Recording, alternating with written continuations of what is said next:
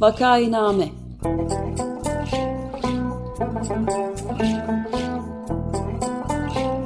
Salgın günlerinde memleket manzaraları. Hazırlayan ve sunanlar Güven Güzeldere, Ömer Matra ve Özlem Tekin.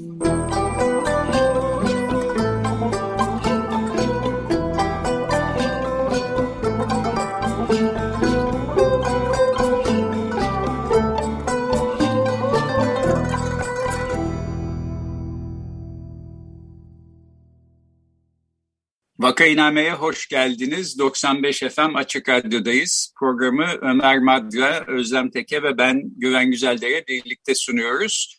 Bugün tarihçi bir konuğumuz var. Boğaziçi Üniversitesi'nden Profesör Paolo Girardelli. Hoş geldin Paolo. Hoş bulduk. Hoş geldiniz Paolo Girardelli. Hoş bulduk. Teşekkür ederim beni davet ettiğiniz için. Merhabalar, konuğumuz Paolo Girardelli doktora derecesini 1996 yılında Napoli Federico II Üniversitesi'nde tamamladıktan sonra akademik çalışmalarını farklı üniversitelerde sürdürdü. Araştırmaları Doğu Akdeniz görsel ve mimari tarihi, kimliklerin kentleşme sürecine etkileri ve özellikle geç Osmanlı şehirlerindeki Avrupalı ve gayrimüslim varlığın görsel, mekansal boyutu üzerine odaklanmaktadır. 2017 yılında kendisine Türkiye-İtalya arası kültürel diyaloğa katkılarından ötürü İtalya Devlet Nişanı verilen Girardelli, 2019-2021 yılları arasında Boğaziçi Üniversitesi Tarih Bölümü Başkanlığı'nı sürdürmüştür. Halen aynı üniversitede öğretim üyesidir. Tekrar hoş geldiniz. Şu anda Profesör Paolo Girardelli İtalya'dan bağlanıyor bu kayda ama kendisi aslında İstanbul'da yaşıyor epey bir zamandır. Boğaziçi Üniversitesi'nde de öğretim üyesi Özlem Hanım'ın az önce söylediği gibi. Biz bugün Ayasofya'dan konuşmak istiyoruz. Malum Ayasofya Cumhuriyet'in erken bir döneminde müzeye dönüştürülmüştü. Yakın zamanda yeniden camiye döndürüldü filan. Fakat yalnız Türkiye'de değil, dünyada da belki gerek tarihi, gerek dini, gerek mimari açıdan en önemli yapılardan bir tanesi Ayasofya. Hatta dünyanın dört bucağından insanların İstanbul'a yalnız Ayasofya'ya gelmek için, gezmek için, görmek için geldiklerini de biliyorum. Dolayısıyla ama yani Ayasofya hemen yanı başımızda bir bina, işte çok uzun zamandır da orada, fakat bir kısmımız görmemiş olabiliriz ya da hakkında ne kadar önemli bir yer olduğu hakkında bir fikir sahibi olmayabiliriz. Profesör Girardelli'nin çalışma alanlarından bir tanesi de bu, bize Ayasofya'yı anlatacak. Ben şöyle başlasam programa, önce ismiyle başlasak. Yani Ayasofya nedir, ne anlama gelir, niye adına Ayasofya demişler? Bir de bu binayı bu kadar önemli kılan şey nedir? Hangi özellikleri öne çıkıyor? Evet. Şimdi ilk önce önemi belki konuşalım biraz. Sembolik bir önem taşıyor çünkü Justinianus, İmparator Justinianus bu binaya büyük bir anlam bağlıyordu. Yani kendi iktidarını güçlendirmek için ve sabitleşmek için çok böyle tarihte hiç eşi olmayan bir bina gerçekleştirmek istiyordu. Adı da biraz buna bağlı, herhangi bir aziz ya da İncil içinde böyle açıkça anlatılan hikayelere bağlı değil, bir daha soyut bir kavram. Yani Ayasofya ilahi divine wisdom, nasıl Türkçe olarak kutsal ilahi bilgi ya da hikmet, eski hikmet, evet daha doğru.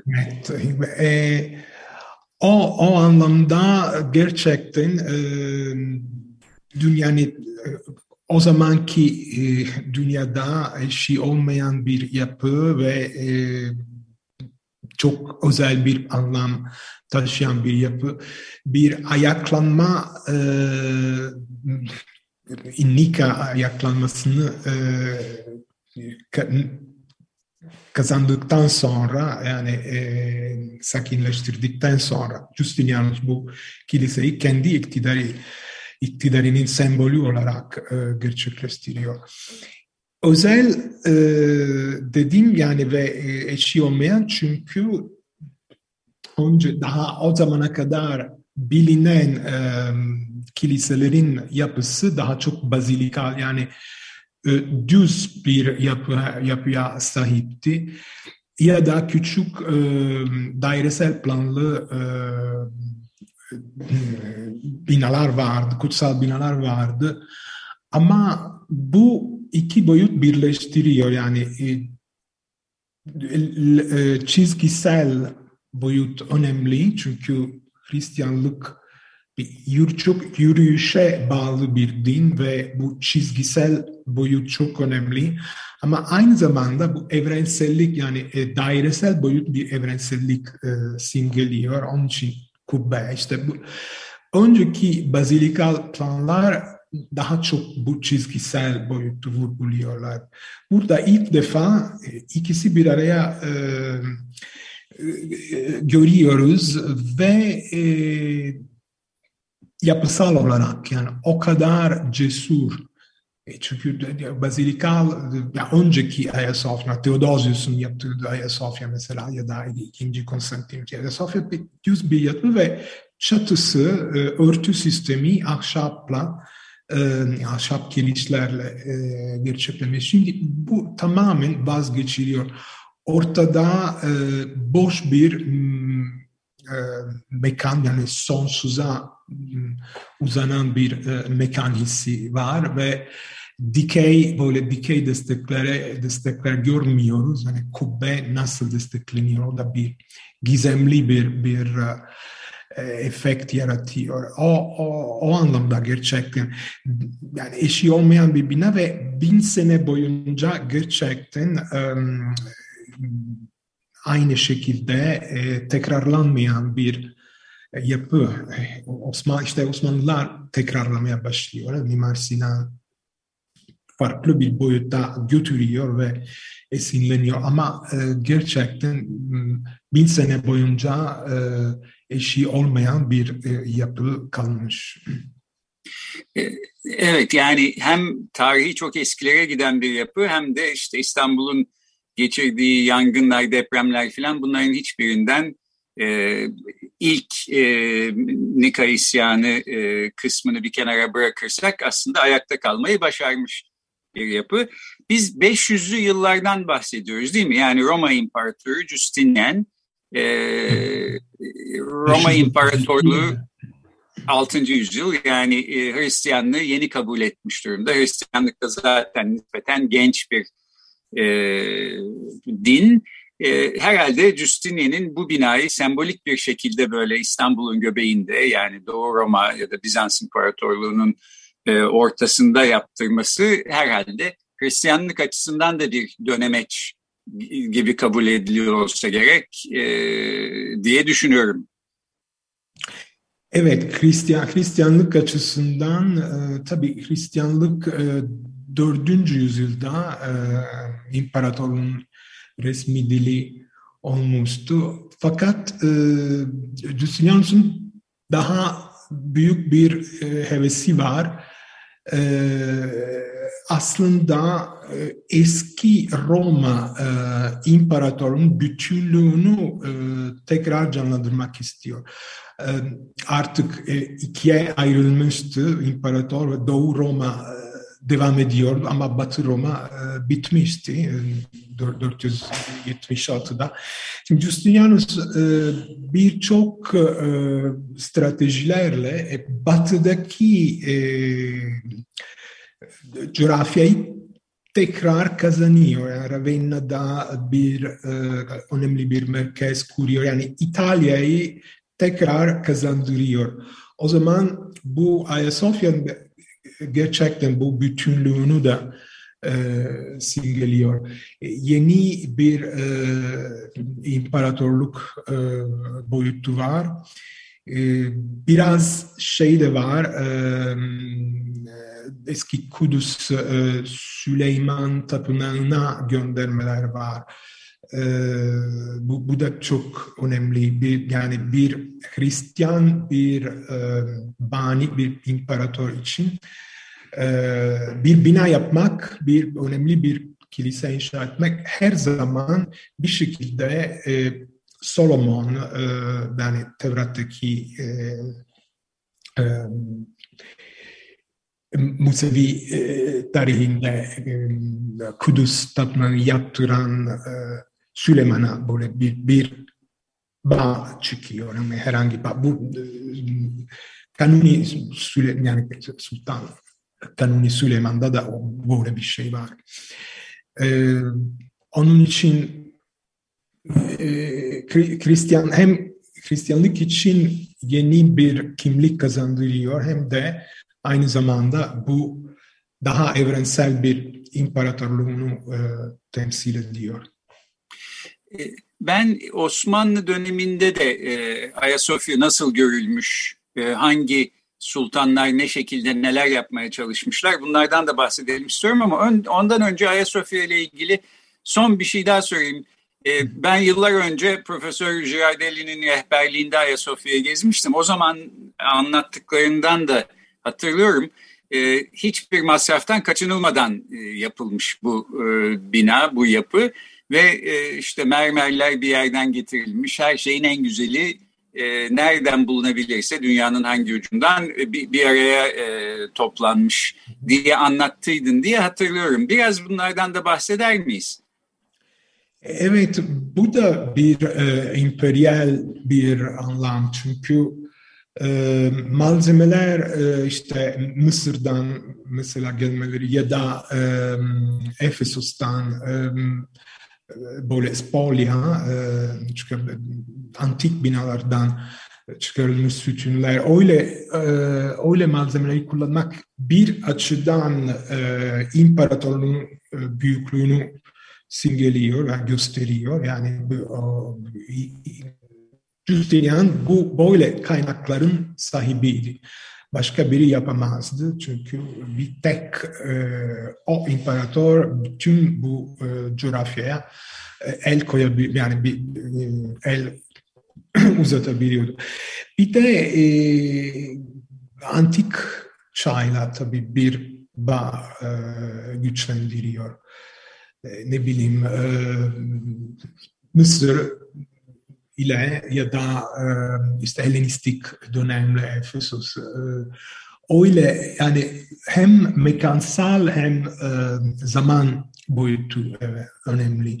Yani bu imparator sonsuz, mekan açısından çok büyük ve zaman açısından sonsuz çünkü böyle kökleri o kadar derin bir döneme iniyor ve böyle sonsuza kadar devam edecek. Böyle bir evrensellik boyutu da.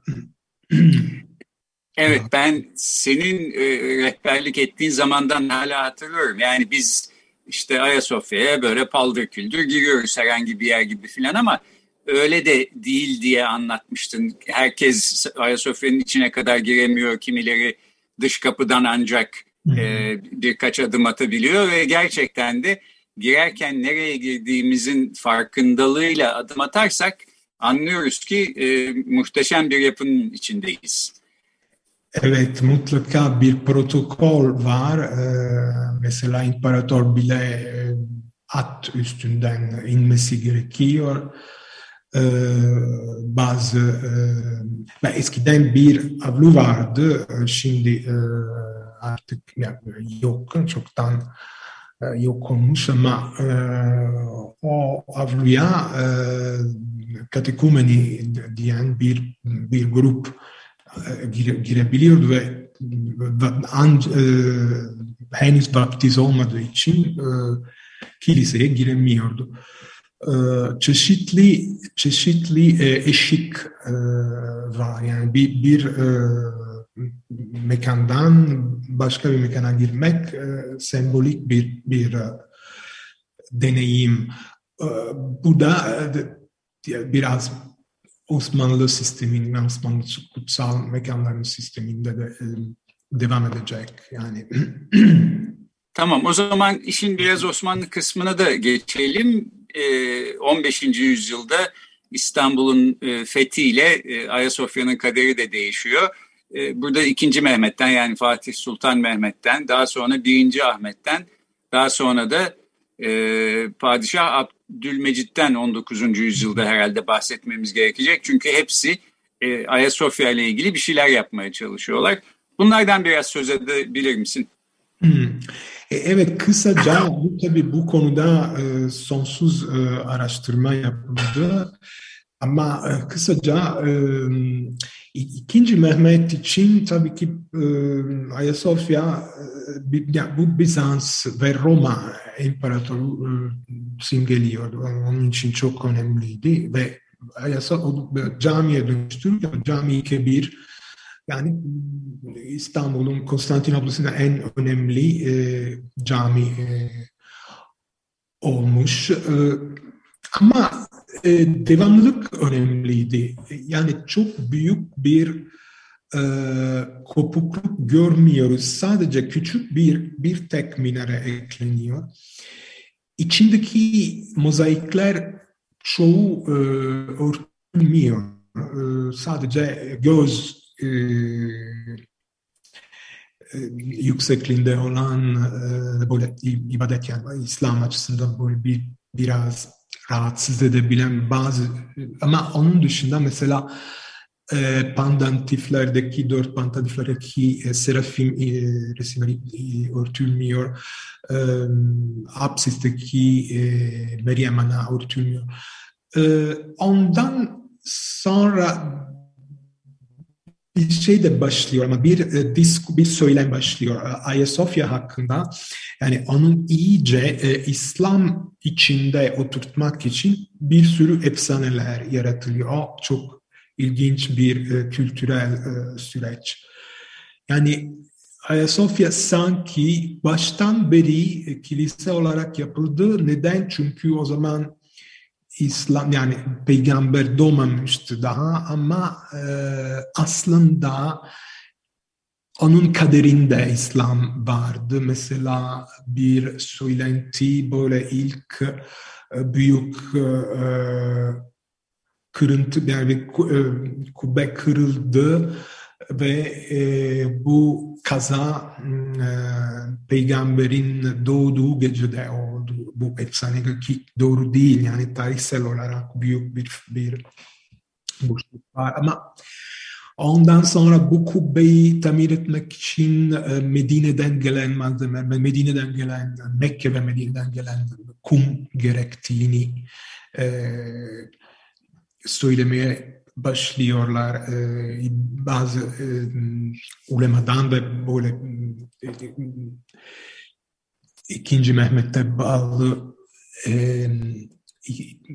entelektüeller. Bu böyle bir söylem tabii ki Ayasofya'nın yeri daha çok böyle Osmanlı ve Müslüman bir devlette daha çok sabitleştiriyor.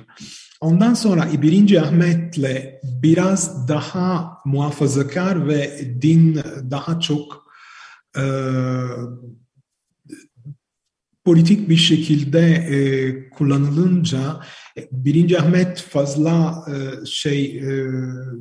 yani imparatorluk açısından, Gaza açısından fazla bir katkısı olmamıştı. Onun büyük cami var, o çok eleştiriliyordu çünkü büyük bir cami, bir Selahattin Camii ancak İslam'ı geniş, yani İslam'ın ufuku daha geniş ettikten sonra izin alıyordu eskiden padişah, ama 1. Ahmet biraz böyle bir daha derin bir dini boyutu ve daha geleneksel, muhafazakar bir din etiği kurarak kendi iktidarını muhafaza etmeye çalışıyor. Onun için daha da böyle İslam'a göre resimler kabul etmemek lazım diye birçok mozaik daha böyle örtmeye başlıyor. Ondan sonra tabii ki çok önemli süreçler oluyor. Birinci Mahmut dönemi. Birinci Mahmut çok önem veriyordu Ayasofya'da. Birçok eklemeler oluyor kendi mimari tarzında, yani 18. yüzyıl tarzında. Ondan sonra 19. yüzyıl ortasında bu çok önemli bir inisiyatif. Abdülmecid, yani Tanzimat ilan ettikten sonra böyle batıya bir açılış yarattıktan sonra Ayasofya restorasyonu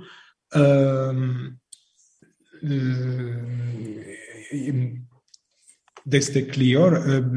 Mimar Gaspare Fossati tarafından bir proje oluyor ve bu restorasyon projesini tamamen bir kültürel diplomasi inisiyatifi görebiliriz. Çünkü Ayasofya restore ediliyor, ziyaretçilere açılıyor, mozaiklerin bazıları açılıyor, sonra tekrar kapatılıyor. Ama bir gerçekten ilk defa bir padişah bu anıt sadece bir cami olarak görmüyor. Tamamen evrensel anlamı, evrensel önemi olan bir bina olarak tanıtmak istiyor.